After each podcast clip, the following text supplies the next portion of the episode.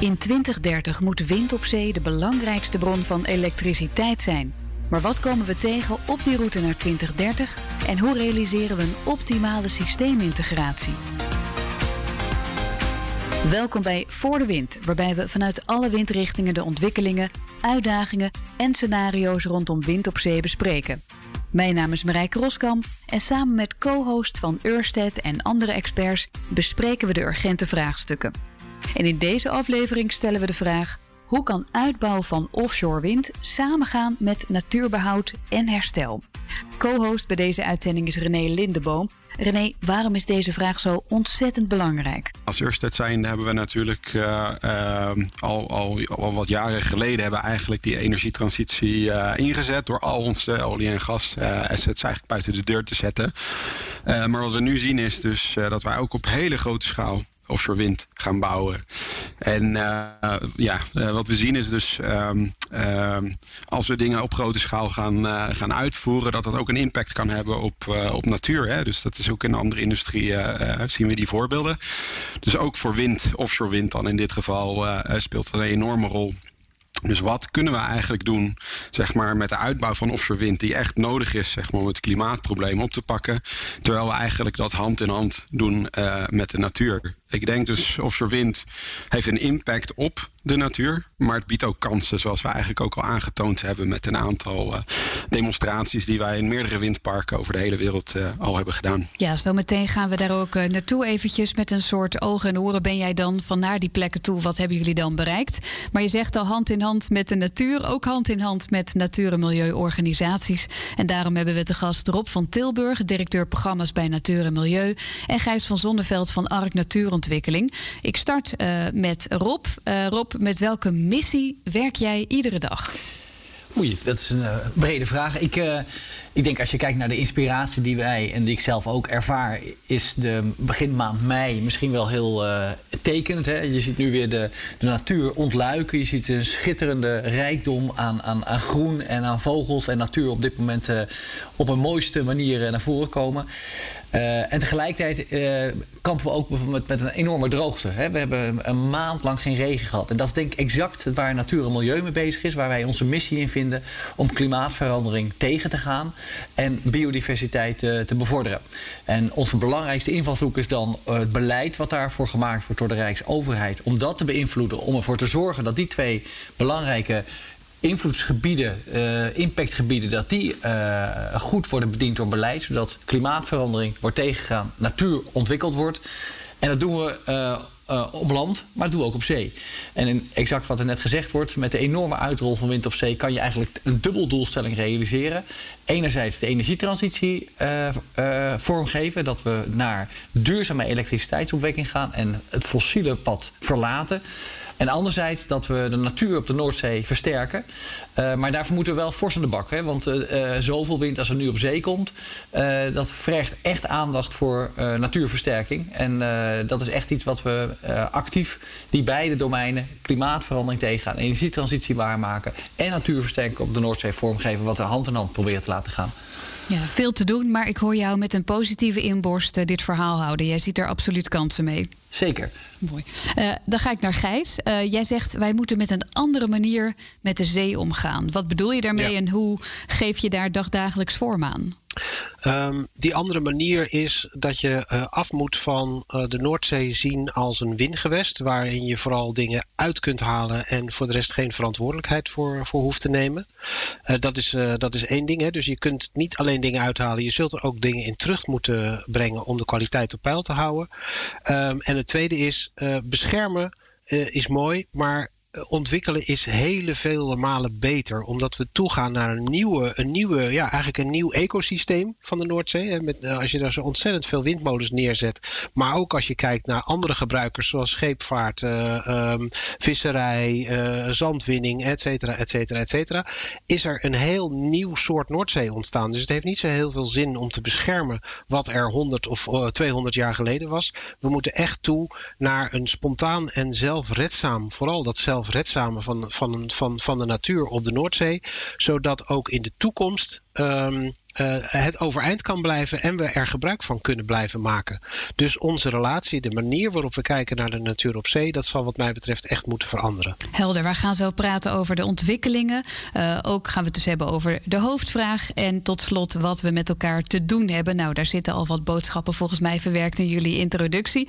Als we kijken naar de status nu, wat weten we inmiddels over wind op zee en de bedreigingen, bedreigingen voor de natuur, maar ook de kansen voor uh, natuur op? Nou, het is denk goed uh, te vertellen dat je uh, met windparken eigenlijk verhardingen terugbrengt in de Noordzee. Hè, dus waar eigenlijk oesters en andere soorten zeeleven zich op kunnen ontwikkelen.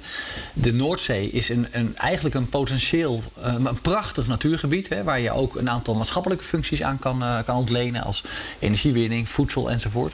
Maar we hebben gemerkt dat in windparken, ook omdat je daar niet mag vissen, dat je daar allerlei natuur, of, zeeleven weer kan terugbrengen. Oesters hechten zich aan, die, aan, ons, aan de funderingspalen.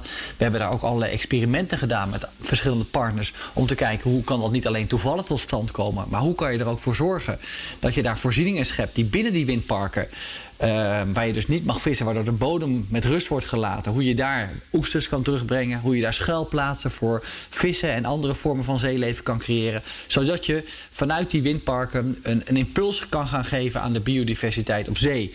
En daar hebben we denk ik heel veel van geleerd om dat in de breedte te gaan toepassen voor alle infrastructuur die op de Noordzee is of gaat komen. Zodat we de ja, die, die windparken als een soort hotspots gaan, als een soort kraamkamers kunnen gaan vormgeven voor de ontwikkeling van, uh, nieuwe, van natuur in de Noordzee, die de afgelopen decennia door overbevissing verloren is gegaan. En ik denk dat dat met name de kansenkant is van, het, van de ecologie die we moeten gaan pakken. En om daarmee ook voor te gaan zorgen dat de risico's die van het plaatsen van veel meer windmolens op zee uitgaan, ook kunnen, kunnen mitigeren. Gijs, hoe zie jij die kansen en ook welke voorbeelden heb je daarbij? Ik, ik zie ze op precies dezelfde manier. Um, waar het niet dat ik er graag nog één, stuk naast zou willen zetten. Op het moment dat je helemaal focust op het, op het uh, kunstmatig harde substraat in windmolenparken, bestrijd je noodzakelijkerwijs maar een klein deel van de diversiteit die nodig is om de kwaliteit van de hele Noordzee echt op een hoger plan te tillen. Dus wij hebben gezegd van het is prima om te kijken wat de mogelijkheden zijn voor natuurontwikkeling in windmolenparken. Maar wil je echt een gezonde Noordzee maken, ontkom je er niet aan om zeker ook, en misschien met name buiten windmolenparken, uh, te, gaan, te gaan werken met natuurontwikkeling en duurzaam medegebruik. Um, en dat betekent dus bijvoorbeeld dat je op plekken waar je echt ecologische hotspots hebt, uh, Doggersbank is daar bijvoorbeeld een, een, een, goed, een goede plek voor uh, aan de slag moet om te kijken of je daar op een natuurlijke manier hard substraat, van schelpdierrif dus, terug kan brengen. Of je uh, inderdaad lukt om op de, de, de schaal van de hele Noordzee, het hele voedselweb, inclusief de grote predatoren, weer, weer terug te krijgen. Omdat je op die manier echt de diversiteit in het kaartenhuis, wat, wat een beetje is ingestort, terug kan, kan, kan krijgen. En die diversiteit die heb je echt nodig om voldoende, voldoende draagkracht te krijgen in dat ecosysteem om bijvoorbeeld zo'n zo'n zo'n uh, energietransitie vorm te geven, maar ook om ervoor te zorgen dat de Noordzee uh, bestand is tegen klimaatverandering. Ik kom zo op een reactie van René, maar ik ben wel benieuwd ook Rob, wat vind jij van deze aanvulling? Want eigenlijk is dus de vraag, uh, of het antwoord op de vraag, wat weten we inmiddels? Nou, zegt Gijs, we weten inmiddels ook dus dat de uitvraag naar partijen die ermee aan nek zijn veel breder moet zijn. Wat is jouw reflectie? Ja, ik vind dat een hele verstandige benadering. Hè? Want de, de Noordzee is eigenlijk een integraal ecosysteem. En ik denk dat het belangrijk is dat we vanuit dat perspectief naar dat gebied kijken. Van wat is er nou nodig om dat gebied veerkrachtig te maken. En weer uh, van uh, goede natuurlijke kwaliteit te maken. Want we hebben echt met een achterstandssituatie op dit moment te maken. Omdat er heel veel natuur verloren is gegaan. Daarvoor hebben we in Nederland overigens ook afspraken gemaakt. Er is een Noordzee-akkoord.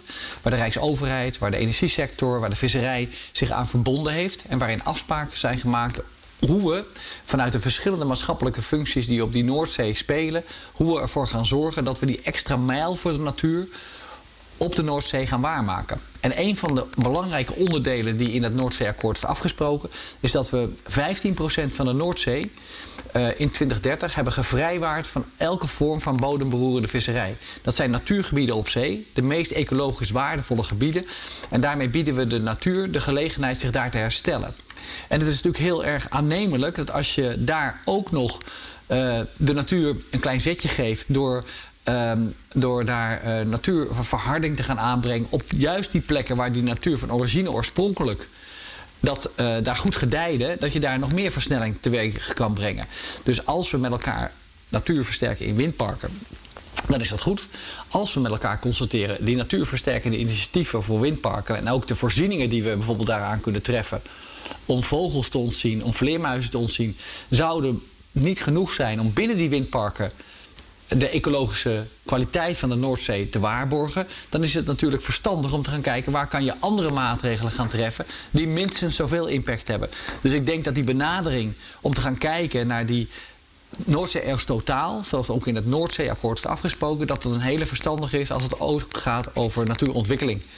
Ik kan me voorstellen, René, dat, dat je, nou je zit op het puntje van je stoel, want je, je volgt dit natuurlijk en jullie zijn zelf ook al bezig als Ørsted over de hele wereld. Hoe uh, zien jullie je rol op dit moment? Want er, wordt, er, er moet veel gedaan worden. Ja, kijk. Um als, als ontwikkelaar uh, hebben wij natuurlijk uh, slechts één deel zeg maar, van de puzzel. En ik, uh, ja, wij erkennen ook zeg maar, dat je dit in, in, in een brede zin moet oppakken. Hè? Dus echt alleen door zaken in, in, in het windpark zelf op te lossen, ga je het probleem niet oplossen. Dus ik denk zeker de gesprekken met, met bijvoorbeeld Ark, Natuur en Milieu, hoe die daar naar kijken, is, is ontzettend belangrijk om de, om de juiste richting op te gaan. Wat wij gedaan hebben is natuurlijk een biodiversiteitsambitie omarmd. Hè? Dus vanaf 2030 al onze projecten uh, biodiversiteit uh, net positief. Ehm, geven we eigenlijk aan van oké, ehm, we hebben echt wat op te lossen hier. Ehm, en, en, en uiteindelijk willen wij een aantal tools hebben ter beschikking, zeg maar als windparkbouwers, om, om daadwerkelijk die invulling te geven en ook die connectie te leggen met uh, het, de zee, zeg maar, buiten het windpark. Als je dan kijkt naar uh, hoe je dat aanpakt en ook welke voorbeelden jullie hebben al wereldwijd, en wat voor cases denk je dan? Nou, ik denk heel dicht bij huis, hè, als we het over Nederland hebben. Uh, nou, we hebben een, een windpark uh, bij Borselen, Borselen 1-2. Uh, ehm, en daar zijn we nou, uh, al begonnen eigenlijk met eh, het, het, invoeren van hard substraat. Dus we hebben vier kunstmatige riffen inge, ingevoegd, zeg maar. En we hebben gekeken van, oké, wat doet dat nou precies? Hè? Het is een project van, van, van, een, van een paar jaar om eigenlijk conclusie te trekken van, doet het wat met de biodiversiteit? En dat is dus een samenwerking met uh, de Rijke Noordzee. Dat is een samenwerking met Wageningen, uh, Marine Research. En met die partijen proberen we dat inzicht eigenlijk te creëren en, en, en, en lering te trekken zeg maar, uit wat we gewoon zien. Hè? Dus de natuur laat zien van hey, dit werkt. En dan is het aan ons van oké, zouden we dit op een grotere schaal kunnen werken? Of moeten we ook naar andere manieren zeg maar, om de natuur te versterken? En dat is dus echt een proces. We weten nog niet alles.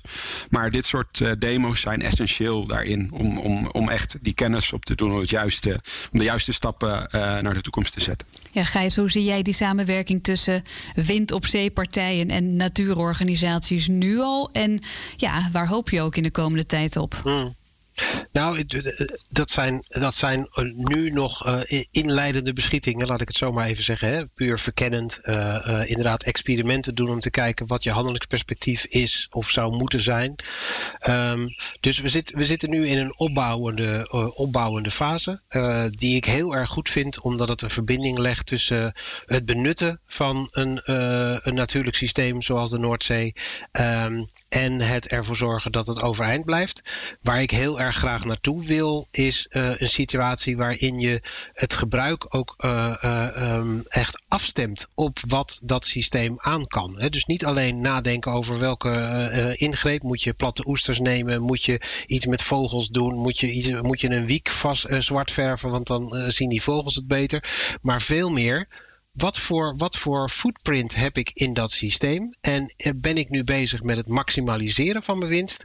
Of ben ik bezig met het optimaliseren van die winst?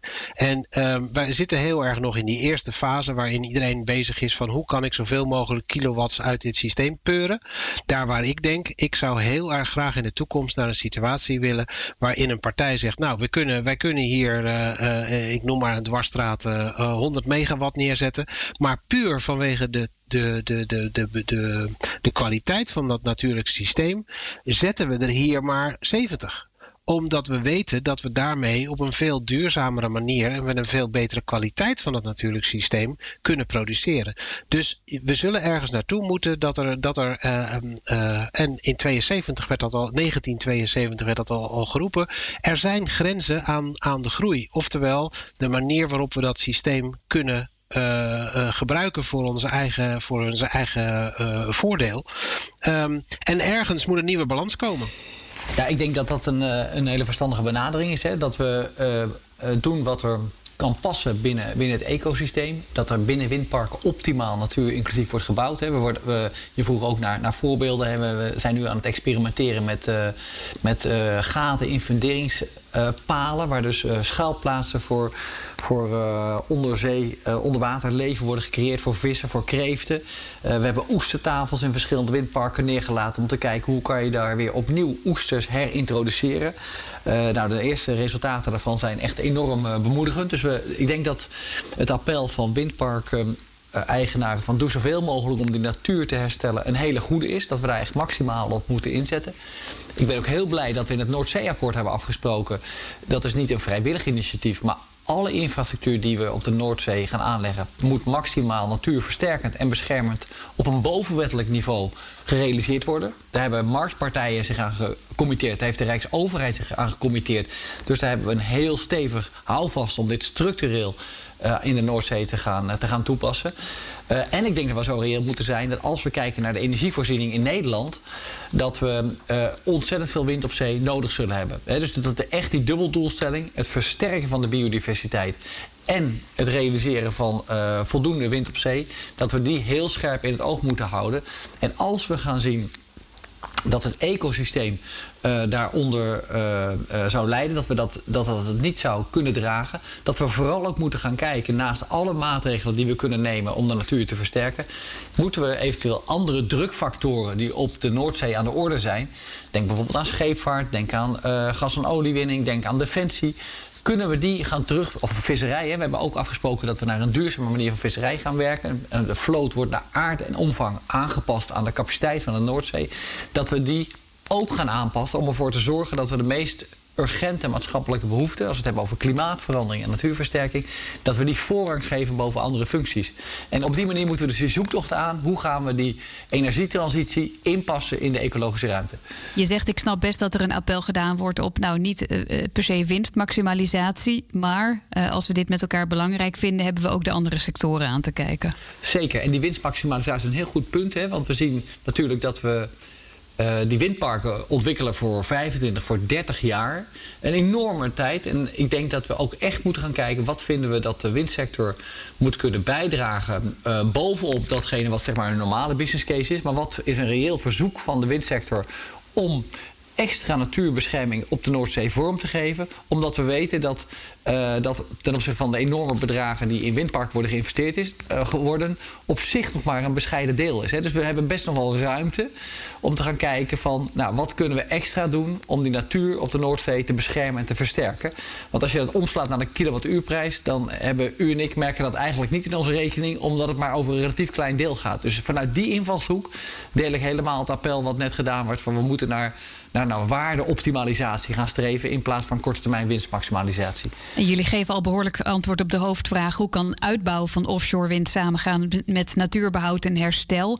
Uh, Rob, dat brengt mij ook bij de vraag: uh, hoe zien dan de tenders er nu uit en de uitvraag en ook de rol van uh, overheden? en wat zou daaraan moeten gebeuren nog? Nou, ik denk dat, het, dat er twee dingen moeten gebeuren. Allereerst moeten we met elkaar vastleggen wat de huidige stand van zaken is van eh, de best practice van natuur beschermen, bouwen en versterken. En gelukkig heeft het ministerie van EZK op zich genomen om die beschrijving te gaan maken. En daar moeten eigenlijk moet alle infrastructuur op de Noordzee aan gaan voldoen. En daarmee hebben we de bodem vastgeklikt om in ieder geval te doen wat we kunnen, wat we nu weten op het gebied van natuurversterkend bouwen. Maar daarbovenop worden, moet in tenders ook een systematiek komen, slash zijn, want deels is die er al, uh, waarin innovaties op het gebied van natuurversterkend en beschermend bouwen en opereren beloond worden. Dus als ik als windpark uh, ontwikkelaar zie van hé, hey, maar dit is de, de bodem, hè, dit is wat we nu al echt weten en kunnen qua natuurversterking. Dat we zeggen, en de windpark, dat moeten we doen, maar dat de windpark-eigenaar door middel van uh, tendercriteria en gunningscriteria en puntentoekenning beloond wordt voor extra innovaties die hij zelf bedenkt. Uh, die ook tot een extra natuurwaarde leiden. En als je dat doet en elke keer zeg maar de stand van techniek vastklikt als nieuwe norm, krijg je vanzelf een continue verbetering en een steeds betere vorm van natuur inclusief bouwen. Ja, het is een soort uh, permanente inspanningsverplichting en innovatieverplichting in plaats van check in de box aan de voorkant. Zeker, zeker. Ja. ja, en ik denk dat heel veel windparkbouwers ook over zo in de wedstrijd zitten hoor. Dus ik, uh, maar dat we echt die, die, die best practice, die moeten we vastleggen. Want dit is wat we nu weten en dat kunnen we. En daarbovenop de windparkeigenaar uitdagen om met vernieuwende initiatieven te komen om die kennis verder weer te, te, ontwikkelen. Ik kan jullie gezichten niet zien, maar ongetwijfeld zit iedereen druk te knikken en op het puntje van de stoel om, uh, om te reageren. Uh, uh, Gijs, jouw reactie eerst? Ja. Um, ja, het, totaal mee eens. Uh, de één element wel eraan toe, want we, we, we de, de, de, de gewoonte of de neiging is heel snel om te zeggen: wat, wat kunnen we doen? Oké, we gaan technische maatregelen nemen. Hè? Dus, dus, dus inderdaad, riffen maken. We gaan uh, uh, uh, diversiteit creëren door, door, door bepaalde rif, rifstructuren neer te leggen. Scour protection, dus de, de steenbestortingen rond pylonen. Um, ik, ik zou nog een, uh, een grote lans willen breken voor uh, het terugbrengen van natuurlijke processen. Je moet een compleet ecosysteem hebben om het echt gezond te maken. En dan zijn het dus niet alleen de technische maatregelen van, van, die ik net noemde, maar zorgen bijvoorbeeld ook dat die toppredatoren, dat, dat, uh, dat roggen, dat haaien terug kunnen komen in de Noordzee. En dat de hele voedselpiramide die leidt tot die enorme biodiversiteit, dat die voedselpiramide goed kan functioneren. En dat is veel meer doen dan alleen de technische maatregelen. Je zult echt moeten kijken naar hoe zorgen we ervoor dat, dat die gezondheid in alle facetten die met zo'n ecosysteem samenhangen, echt kan floreren. En dat is veel meer doen dan technische maatregelen of ergens uh, een bepaalde soort loslaten. Dat heeft er echt mee te maken dat je het ecologisch functioneren, dat natuurlijke systeem met uh, um, het instroom van zoetwater, met. Uh, het, uh, het, het, het, meer stabiel maken van, van de bodem. Het ervoor zorgen dat er voldoende voedsel in het water zit. Het bevorderen van de helderheid van het water. Al dat soort dingen zijn van cruciaal belang om echt de Noordzee gezond te maken. En ik zou dus echt willen pleiten om, om meer te, te doen dan alleen kijken naar die technische maatregelen. Maar vooral naar die, naar die natuurlijke processen die leiden tot een goed en gezond uh, Noordzeesysteem. En dus ook niet alleen te kijken naar welke soort komt er terug. Want we zien toch ook bij, bij uh, behoud en herstel op land dat dat hmm. soms uh, een wens is van nou, die en die vogelsoort ja. moet terug. Ja. Uh, maar dat zou een veel te smalle focus ja. zijn. Hè? Ja, dat, dat denk ik wel. Nou moeten we wel, dat zal iemand anders meteen roepen. Ja, maar jullie zijn ook voor de terugkeer van de vleet. Dat is een hele grote rog naar de Noordzee. Ja. Maar dat doen we niet zozeer vanwege het feit dat we nou die soort terug willen. Maar dat die soort eigenlijk een uh, soort model staat, ambassadeur is voor de compleetheid van het ecosysteem. Op het moment dat zo'n grote uh, uh, vleet terug kan komen, betekent dat eigenlijk dat het hele ecosysteem, de hele voedselpiramide op orde moet zijn. Dus het gaat ons niet zozeer om die ene soort. Het gaat ons dan om het feit dat die soort uh, model staat voor de compleetheid en de gezondheid van het ecosysteem. René, jij vertelde al over dat jullie hè, uh, uh, onderaan de streep positief willen eindigen. Ook als het dus gaat over natuurbehoud en herstel. Welke ontwikkeling hebben jullie doorgemaakt als Ørsted in, in, in de leercurve? Welke inzichten brengen jullie mee?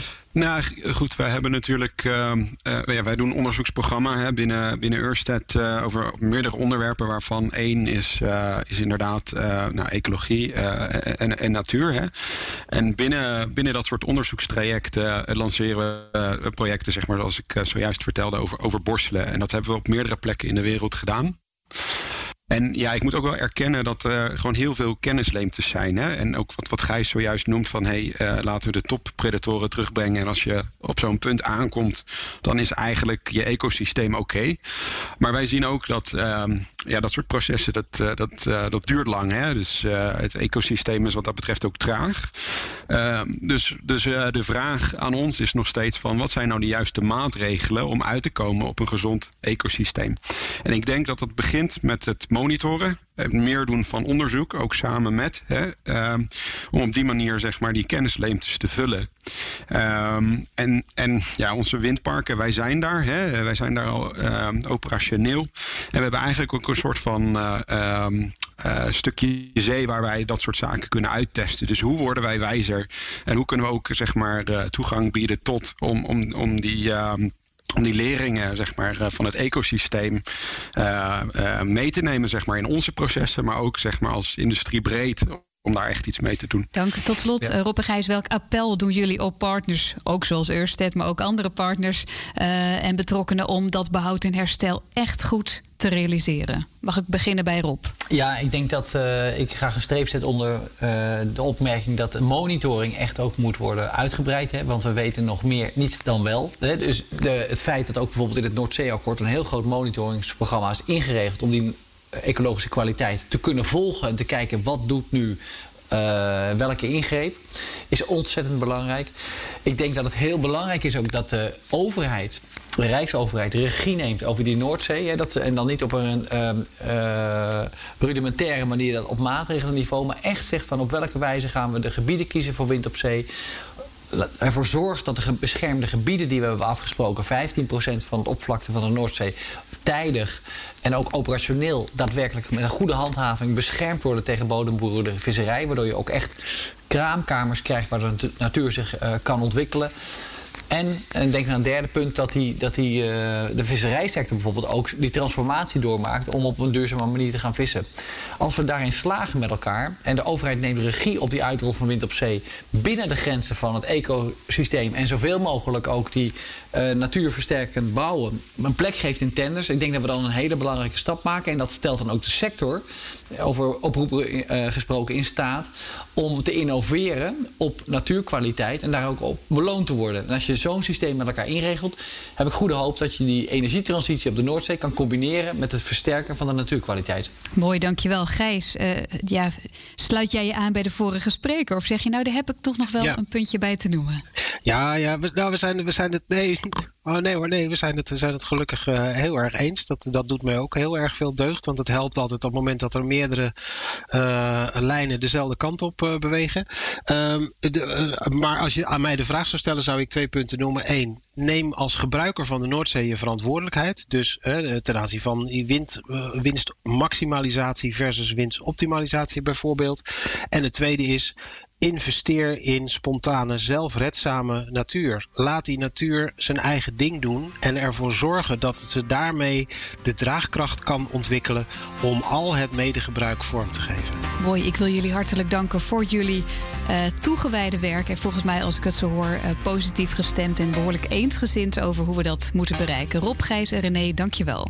En ook dank voor het luisteren. Voor meer informatie beluister alle vierde afleveringen via de BNR Podcast app en ga naar ursted.nl slash Nederland. En Ursted schrijf je met een O.